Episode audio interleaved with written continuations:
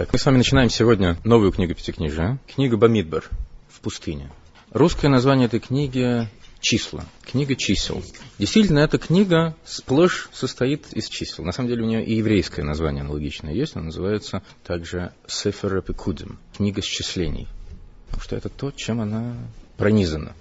Знаете, у меня есть товарищ, с которым мы вместе готовились эм, к экзамену на звание Равина. Так он в то время поделился со мной детскими воспоминаниями. Он гениальный парень с великолепной памятью. На школе учился, как, по крайней мере, как он говорит, ни шатка, ни валка. И математику не любил, и поспать любил больше. И он говорил, что у него в детстве был самый кошмарный сон. Гадайте, что ему снилось? Числа, ряды чисел. Вот ряды чисел шли перед глазами. Вот это был самый кошмарный сон. Угадайте, кем он стал в конечном итоге. Равином он решил не становиться, поскольку семью этим не слишком прокормишь. Он стал бухгалтером. Вот это кошмарный сон, да. Так, ну, так, это, это на самом деле к нашему разговору отношения не имеет. А вот о числах нам с вами сегодня придется поговорить. Надеюсь, что наше занятие не, не превратится в кошмарный сон. Заповедь о счислении открывает книгу Бамидвар, соответственно, главу, с которой она начинается. И начинается она с заповеди, данной Моисею, пересчитать, провести перепись еврейского населения. Подводится итог этой переписи. И было всех исчисленных 603 550 человек. И следующая фраза сообщает нам интересную деталь. А левиты, левиим, по своему отчему роду, отчему колену, не были исчислены среди них. Вот так вот. Левиты обособляются в этой переписи, не включены в общую перепись населения.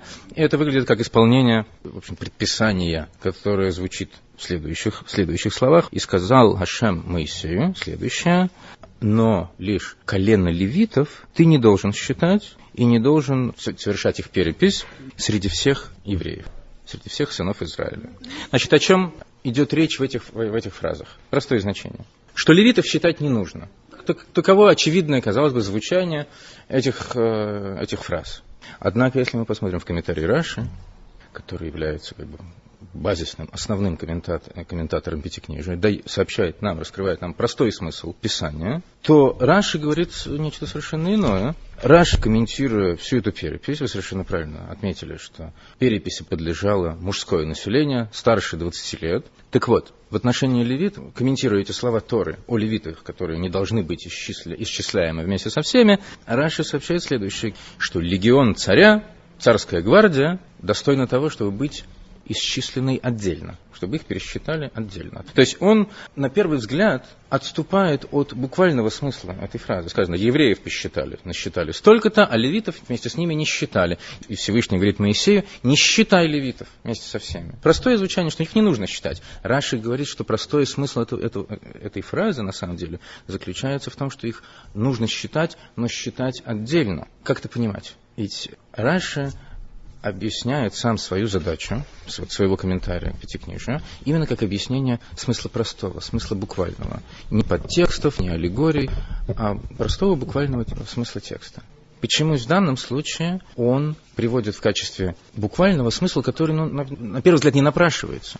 Может показаться, что, может быть, здесь речь идет о, о, о той ситуации, когда смысл фразы, он на самом деле расходится с тем, который, казалось бы, вопиюще звучит из самого словосочетания, из, из самих слов, из их буквального прочтения. Бывают такие случаи, когда мы знаем из устной традиции, что эти слова нужно воспринимать определенным образом, а не так, как нам бы показалось. Например, известная всем заповедь «око за око, зуб за зуб» на самом деле не означает, что человеку, который наносит увечье другому, нужно нанести такое же увечье. Скажем, если одноглазый кому-то выбивает глаз, значит, его нужно, получается, нужно лишить зрения. А если слепой, так что с ним делать? У него глаз нет. Так вот, нам известно из, из устной традиции, которая берет своим началом то же самое Синайское откровение, что смысл этого повеления око за око, зуб за зуб, означает необходимость денежного э, возмещения ущерба. Вот столько, сколько, скажем, человек теряет своей стоимости. Скажем, раб, потерявший глаз, которому было причинено какое-то, какое-то увечье. Вот сколько он своей стоимости теряет, столько нужно возместить. Плюс там другие виды компенсации и так далее. Может быть, Раши здесь тоже говорит о том же самом. Дело все в том, что есть определенные правила прочтения этого комментария. Раши, приводя вот такое вот объяснение, что легион царя, царская гвардия достойна того, чтобы быть исчисленной отдельно, как бы полагается на то, что читатель, для читателя очевидно, что левиты должны быть посчитаны. И что читатель не понимает. Почему Тора говорит, не считайте их сейчас. Вы, вы почувствовали, на самом деле, этот, этот, этот смысл. Что вот это сочетание слов говорит, что не сейчас, не вместе, не вместе со всеми. То есть для Раши на самом, на самом деле очевидно, или по крайней мере он ожидает от читателя, что для того будет ясно, что они таки да должны быть посчитаны. Откуда это может быть нам ясно? На самом деле в следующих строках там прозвучит приказание посчитать левитов. Но пока мы еще до этих строк не дошли, почему для нас должно быть ясно, что левиты тоже должны быть подсчитаны? Но только вот оказывается, что Тора говорит, что не сейчас, не вместе со всеми. Потому что до того Раши уже объяснял исключительно значение счета как такового. Перепись населения уже упоминалась в Торе, в предшествующих главах. И Раши объяснял там, что исчисление душ еврейского народа является выражением особой любви Творца к еврейскому народу. Раши пишет, что вот буквально все время их пересчитывает. Когда вышли из Египта, пересчитал. Когда они совершили грех Золотого Тельца, он их пересчитал после того, как э, еврейский народ понес тяжелый урон. После возведения храма э, был пересчет очередной.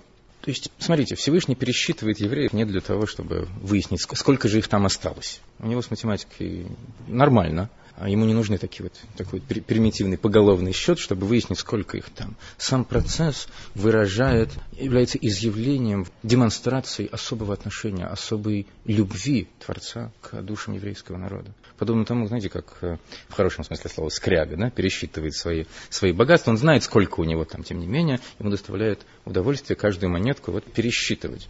И кроме того, подвергая евреев, если можно так сказать, счету поштучному, да, поголовному, вот это исчисление еврейского народа на самом деле сообщает особый статус, особую значимость, сообщает особую духовную крепость, если можно так сказать, еврейского народа. Есть такое правило в Алохе, в законе Торы, что вещи, которые исчисляются поштучно, не как сыпучие тела, мы сахар крупинками не считаем, по весу, не, не литрами, а поштучно – такая вещь обладает неким статусом, логическим статусом нерастворимости, неисчезаемости в, э, в смешении. К ней понятие битул неприложимо так, как к вещам иного рода. Так вот, Всевышний, считая нас, постоянно, на протяжении всей истории, мы были посчитаны девять раз. Десятый раз Машиах нас посчитает. Так вот, этот счет сообщает нам особый статус нерастворимости, неисчезаемости, вечности.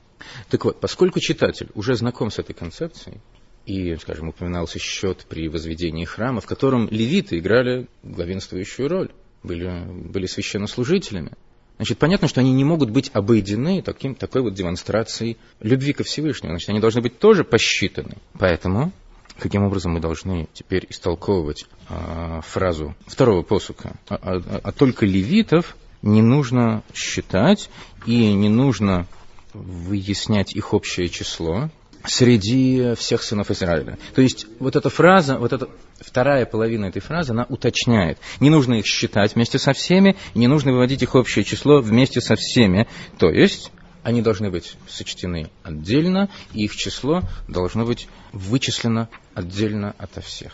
Теперь давайте несколько более глубоко проанализируем вот эту ситуацию с пересчетом всего народа, с особым выделением этого колена левитов.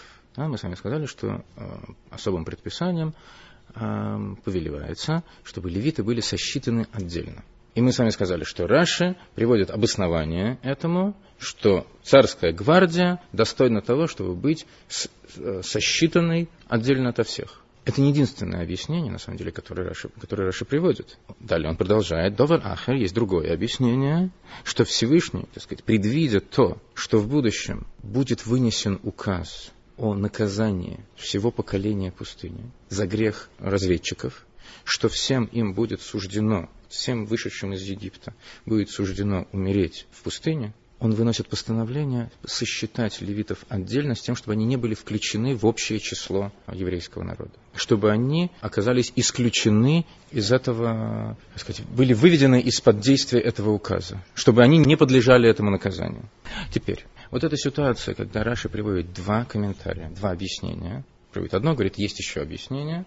Оно означает, что каждое из них само по себе на 100% неудовлетворительно. Оно покрывает некий один из аспектов смысла объясняемого вопроса, но целиком и полностью э, ответ не дает. Чему соответствуют эти два, эти два объяснения? В чем слабость каждого из них, как они один, один другого дополняют? Прежде всего, обратим внимание на то, что из процитированных нами двух фрагментов, где говорится об обособлении левитов. Сначала Тора говорит, всех евреев было сосчитано столько-то, а левиты не были сочтены. Затем в следующих словах Тора говорит, что Всевышний дает Моисею повеление, левитов не считать в числе всех евреев. Не считай левитов и не выводи их общего числа среди всех евреев. Раши комментирует лишь второй фрагмент. Первый, как бы обходя вниманием, в смысле, что он не нуждается в комментарии. Почему? Какое-то отличие бросается в глаза. Смысл, смысл-то примерно один и тот же. То есть можно сказать, что первый фрагмент нам говорит об исполнении того повеления, которым, которое звучит во втором фрагменте. Но там есть суще... одна существенная деталь во втором. Некое словосочетание, которое может показаться избыточным. Двойное выражение. Не считай левитов и не выводи их общего числа. Не считай и не выводи их общего числа среди всех евреев. Понимаете, эти, эти выражения, они, они, в общем-то, синонимичны. Считать для чего? Чтобы выводить общее число. Общее число выводится счетом. Можно было бы обойтись одним из этих выражений. Мы с вами знаем, что каждое слово Торы исключительно важно. Нету лишних слов в Торе. Знаете, есть э, в Талмуде сюжет, о том, как Раби, Раби Мейер пришел к Раби Ишмаилю. Раби Мейер – один из величайших мудрецов Талмуда. Это Мишна обычно открывается словами Раби Мейера. Мишна – это как бы инициальная часть Талмуда. Если, если слова в, Мишне звучат не от имени кого-то, а просто приводятся просто, значит, это слова Раби Мейера. Он один из величайших мудрецов Талмуда. Так вот, пришел он как-то к Раби, Раби Ишмаилю, тот спросил его, какая у тебя специальность. И тот ему сказал, что он, что он сойфер – переписчик священных текстов. И тут ему рассказал об огромной ответственности, которая на нем лежит, что если, не дай Бог, одно лишнее слово или, не дай Бог, недостающее слово может привести к разрушению, разрушению миров. Каждое слово в Торе исключительно ценно. Если нам кажется какое-то словосочетание, какое-то выражение избыточным, какое-то слово кажется лишним, значит, оно поставлено специально на это место, чтобы вот так вот провоцировать возникающий вопрос – потому что оно несет в себе какую-то какую информацию, которую без него мы бы, не, мы бы не получили. Значит, если в данном случае, если в данном случае Тора использует двойное выражение о, в отношении переписи населения, значит, каждый из них находится на своем месте. И что-то отдельное, что-то самостоятельное приносит в наше понимание. Во-первых, давайте с вами проанализируем, в чем их по смыслу принципиальная разница. Не считай и не выводи общего числа. Не считай. Лой сивкейт Речь идет о счете физических объектов, так сказать, сам процесс. В Эсрейшем Лейсиса речь идет о выявлении общей суммы. Казалось бы, процесс счета необходим для а, выявления общей суммы. Почему Тора выделяет это как, два, как, сказать, как две самостоятельные сущности в отношении левитов? Давайте посмотрим, как Тора описывает исчисление. В самом начале нашей главы Всевышний повелевает Моисею сосчитать всех евреев. Сначала речь идет о счете исчислении всех евреев. Во, втор- во втором месяце, на второй год после исхода из Египта. Раша объясняет, каким образом, каким образом велось исчисление всех евреев. Каждый должен был принести серебряную монету, и Моисей и те, кто, сказать, кто помогал ему вести исчисление, перепись населения, считали монеты, принесенные евреями. То есть не непосредственно по головам, хотя этот счет называется счет по головам, буквально, лагиголис. Однако этот счет по головам производился опосредованно, потому что на самом деле счет исчисления людей а, есть занятие довольно опасное. Оно делает исчисляемый коллектив очень уязвимым для дурного глаза, скажем так. И э, есть в нашей истории прецедент того, как э, во времена царя Давида была проведена перепись населения без соблюдения мер предосторожности, и последствием этого был, был, был, была эпидемия. Царь Давид, который правильным образом не, при, не, не произвел счет населения, а посчитал всех, так сказать, по головам непосредственно, это привело к весьма плачевным последствиям. Значит, в пустыне евреи были сосчитаны вот таким вот, таким вот образом, через серебряный. Но это был счет поштучно, поголовно. Далее, чуть позже, в Торе звучит следующее повеление. «И сказал Всевышний Моисею в пустыне Синай, следующее, сосчитай всех сынов Леви по дому отцов их, по семьям их, каждого мужчину старше одного месяца. То есть, во-первых, отличие в том, что в возрастном критерии, подлежащих исчислению. Кроме того, Раши приводит очень интересный комментарий, говорит о том, что Моисей как-то замешкался как-то в некой нерешительности оказался после, после этого повеления, как бы сказав, что как, как я могу посчитать их, даже младенцев, так вот будут, так сказать, вторгаться в их шатры, это как бы нескромно, неудобно вторгаться вот в личную жизнь граждан. А на это Всевышний он сказал, ты делай свое, а я сделаю, сделаю свое. Мой еще должен был подойти к каждому, каждому, каждому из шатров, и Шхина, голос свыше, провозглашал для него точный, то, точное, точное число э, людей и младенцев, которые, которые находились э, в этом шатре. То есть счет производился вот таким вот образом, совершенно сверхъестественным. Не было, понимаете, не было вот этого поголовного исчисления счисление через монеты э, имело отношение лишь ко всему остальному народу. Таким образом, вот эта фраза, которую Раши комментирует, приводя, на самом деле, два объяснения, она, на самом деле, может быть прочитана, прочитана двояко. Она состоит из двух, из двух половин. Не считай левитов и не выводи их общего числа среди всех евреев. Это дает нам возможность для двоякого восприятия этой фразы. Один способ восприятия говорит нам следующее. Не, не считай левитов среди всех евреев, счет не производи, и не вводи их общего числа среди всех евреев. Значит, что их общее число должно быть выведено, но отдельно ото всех. Счет же, как таковой, их не производится, потому что э, их, их число провозглашается свыше. Вот этого поголовного счета нет. Тем самым левиты как бы, максимальным образом избавляются от, какого, от, от какого-либо негативного воздействия, вот, сопряженного с процессом счета, и они выводятся из общего числа всего еврейского народа, в отношении которого впоследствии будет вынесен приговор, что они должны остаться в пустыне. При том, что левиты, как мы с вами знаем, не участвовали, не, не были соучастниками греха разведчиков, точно так же, как они не были соучастниками э, греха сотворения, сотворения золотого тельца, тем не менее, есть, такое, есть правило, что когда губителю дается право наказывать, карать, он не различает между виноватым и невинным. Поэтому как бы искусственным образом левиты заранее выводятся из общего числа вот этой, этой сообщности еврейский народ, выделяются отдельным образом. Есть у нас еще один способ прочтения этой фразы.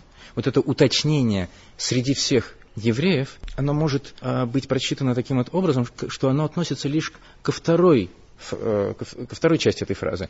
Не считай левитов, и не выводи их общего числа среди всех евреев. Среди всех евреев мы сказали, что оно соотносится с, с, с обеими частями этой фразы, первой и второй. То есть считать их, да, нужно, но не со всеми. И это перекликается с первым комментарием, что царская гвардия достойна того, чтобы быть сосчитанной отдельно ото всех. То есть считать нужно, но отдельно. Второе прочтение допускает э, иной смысл, что не считай левитов, точка с запятой, и не вводи их общего числа среди всех евреев. То есть вообще не считать, поскольку это счетом не называется, и общего числа не выводи среди всех евреев, но отдельно да выводи, чтобы отвести от них опасность э, наказания за грех разведчиков. Вот таким вот образом это нужно понимать. То есть эти два комментария, они соответствуют двум граням смысла, заключенным в одной этой фразе, которые соответствуют двум вариантам прочтения этой фразы. Всевышний таким образом конструирует фразы, э, фразы Писания не для того, чтобы нас запутать, а чтобы наиболее лаконично, наиболее сжато в одной фразе вместить сразу, сразу несколько смыслов. Таким вот образом, эти два комментария оказываются э, дополняющими один другого. Теперь, после того, как мы с вами так подробно обсудили э, этот сюжет о исчислении евреев и отдельном исчислении левитов, давайте с вами обратим внимание теперь на духовную подоплеку этого закона.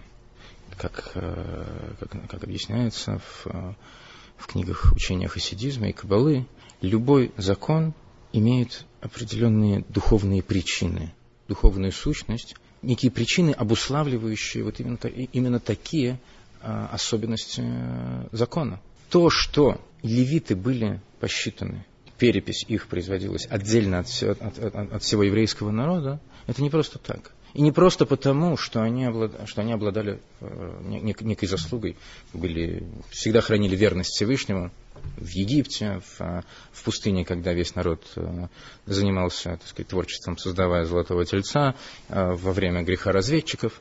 Не только поэтому, а в силу их духовного отличия от всех остальных евреев, в силу их иного духовного уровня. На самом деле их поведение соответствовало их особенному духовному уровню. И специфика вот такого вот исчисления их, она тоже соответствует их э, духовным особенностям. Рэб объясняет, что эти два пути исчисления соответствуют различным уровням нашего служения Всевышнему. Есть, в принципе, три измерения нашего, нашего служения Всевышнему. В трактате Перкиовис сказано, что мир зиждется на трех, на трех основах. На Торе, на служении и на, на, мило, на милосердии, на актах милосердия, помощи ближнему. Тора, Авойда и Гмилус Хасудим.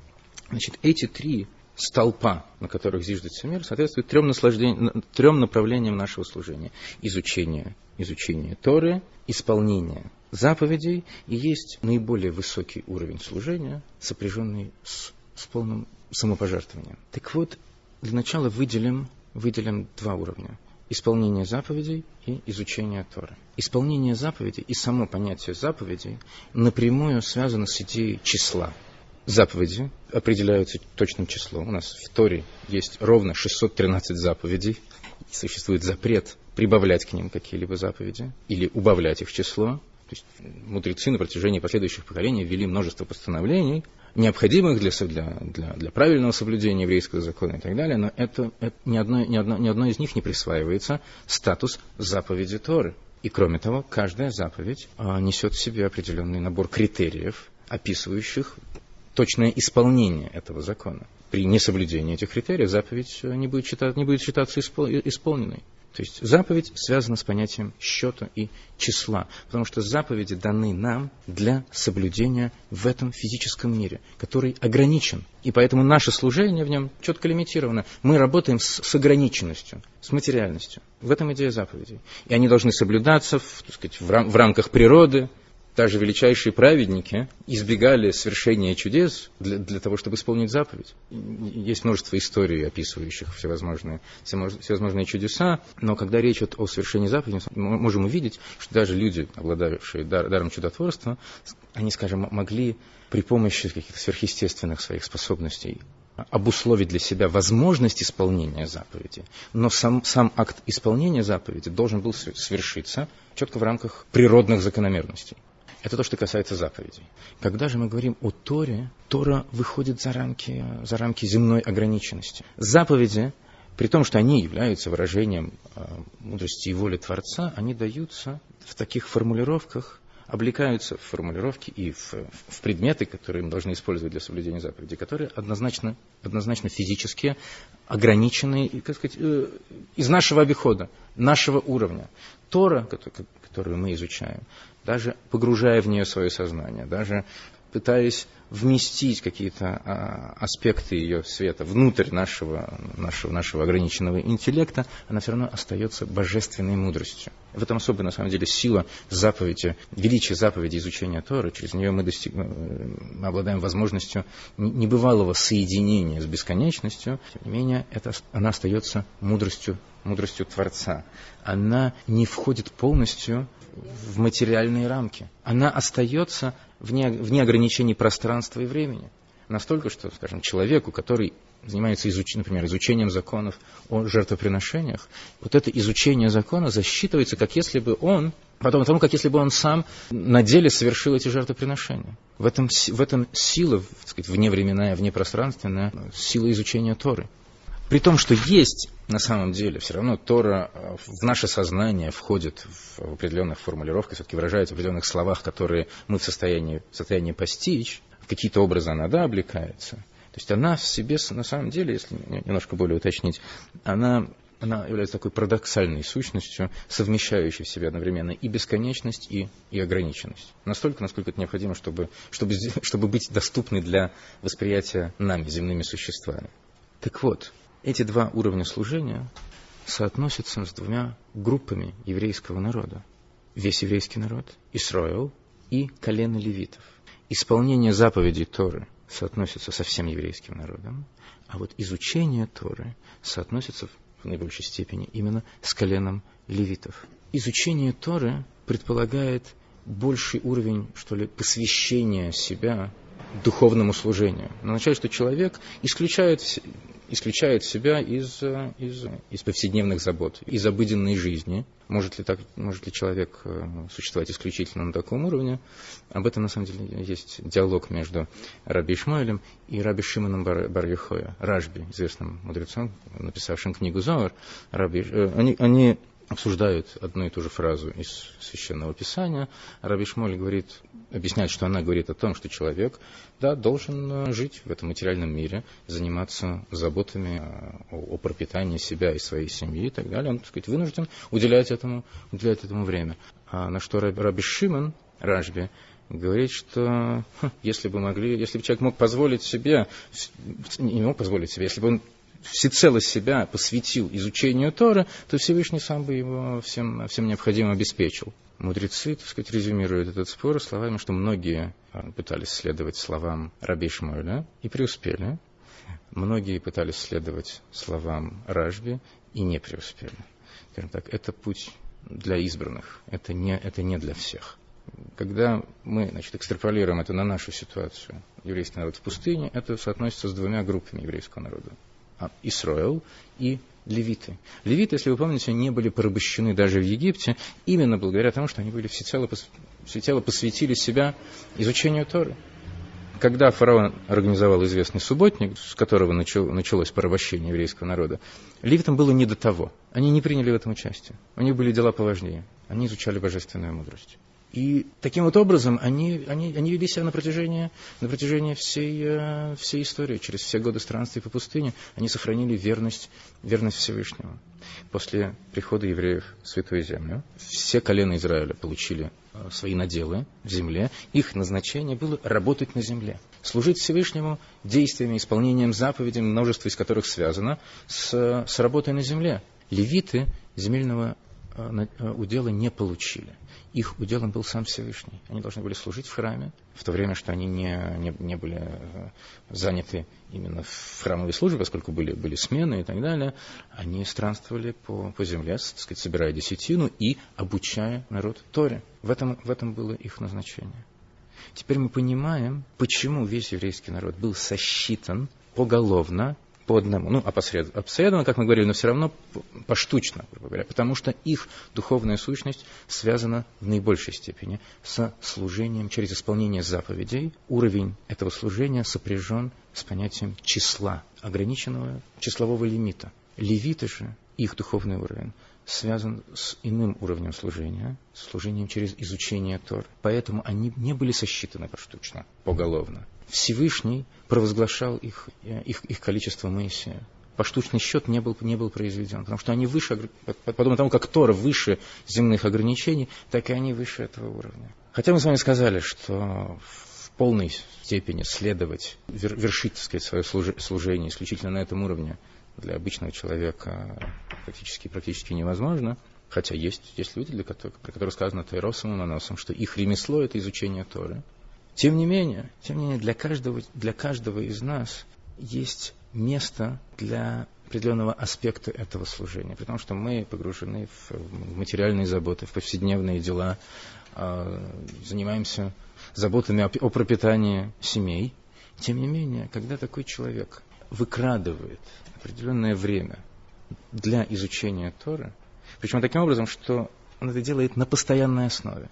Вот раз в день, скажем, определенное время, пусть это будет всего 15 минут, но оно посвящено лишь изучению Торы, ничего другого не существует. На самом деле, в определенном смысле, на определенном уровне, такого рода изучение, оно тоже засчитывается как постоянное изучение Торы. Если человек полностью отдается этому, самое, самое что он есть серьезным образом к этому подходит, всего себя посвящает этому, казалось бы, кратковременному изучению, поскольку оно производится на постоянной основе, это, оно обладает статусом постоянного изучения Торы. Он может достичь вот этого уровня более высокого посвящения себя Всевышнему. Помните, мы с вами как-то обсуждали, что храмовые приношения, ежедневные храмовые, храмовые жертвы назывались постоянными жертвами, тмидим.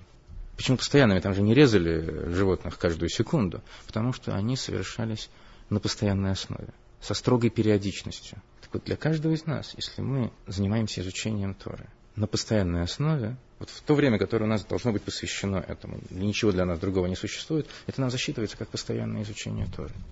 Есть, на самом деле, еще более высокий уровень служения, мы с вами упомянули, самопожертвование. Ему соответствует иной уровень счета, который мы с вами еще не упоминали, но он упоминается в Торе. А именно, всего один человек, первосвященник, который не был включен в число исчисляемых левитов, хотя он относился к колену левитов, он был исключен. Вот он соответствует наивысшему уровню посвящения себя Всевышнему. Это тот уровень, который еврей может достичь через готовность к самопожертвованию. К сожалению, на протяжении нашей истории слишком часто нам приходилось проявлять не просто готовность к самопожертвованию, а в буквальном смысле слова жертвовать собой ради нашей веры, ради нашего народа. Вот это собой олицетворял первосвященник. Полное слияние со Всевышним. Тора, когда говорит о службах Йом-Кипура, самого священного дня в еврейском календаре, когда единственное время, когда первосвященник мог зайти в святая святых. Помните, мы с вами, по-моему, упоминали, что Тора говорит, что и никого там не будет, когда священник, когда священник заходит в святая святых. Значит, никого там не будет. Если он туда заходит, значит, никого там не будет. Самый простой смысл, что никого кроме. Но, тем не менее, буквальное прочтение, оно, оно как бы выпьет. Никого не будет, когда он там будет. Значит, что он, заходя туда, как бы там не находился, полностью растворялся полностью сливал. Вот именно поэтому, если он духовно не был очищен, не был готов к такому слиянию, он не выживал после того, как, заходил святая святых. И все равно, помните, мы с вами говорили, что во времена второго храма, когда пост покупался за, за взятки, вот эти люди, которые сказать, готовы были приобрести для себя это, знали, на что они идут. И все равно стремились вот к этому слиянию с высшей духовностью. У каждого из нас, на самом деле, в нашем, нашей повседневной жизни тоже есть сказать, место подвигу совсем не обязательно э, на каждом шагу жертвовать своей жизнью, тем более, что она у нас всего одна. И на самом деле все не ограничивается лишь чувством готовности к самопожертвованию, например, которым должно быть пронизано произнесение слов молитвы Шма Исраэль э, на исходе, на исходе Йом-Кипура. Написано в молитвеннике, что когда, когда община буквально кричит вот эти слова «Шма Исраэль, Ашем Лакейн, Ашем Эхот», человек должен ощущать в своем сознании готовность к самопожертвованию. Этим все не ограничивать. Поскольку на самом деле место самопожертвования есть у нас э, в нашем повседневном служении, когда мы готовы чем-то поступаться ради Всевышнего, ради нашего еврея, идти, идти наперекор чему-то, э, чувствуя себя, может быть, страшно некомфортно, под насмешливыми взглядами, так сказать, под соответствующими комментариями наших, э, наших друзей и родственников и так далее, когда человек заставляет себя делать, может быть, больше, чем, он, чем ему привычно делать, делать больше, чем то, что, казалось бы, обусловлено его естественными данными и способностями, ресурсами – вот это на самом деле, в этом проявляется самопожертвование, которое соответствует уровню, является уровнем служения, которое выходит за пределы всех лимитов, всех ограничений. И когда человек готов сделать шаг такого рода, вдруг оказывается, что к нему приходит сила действительно извне его ограничений, которые позволяют ему преодолевать любые барьеры, любые препоны.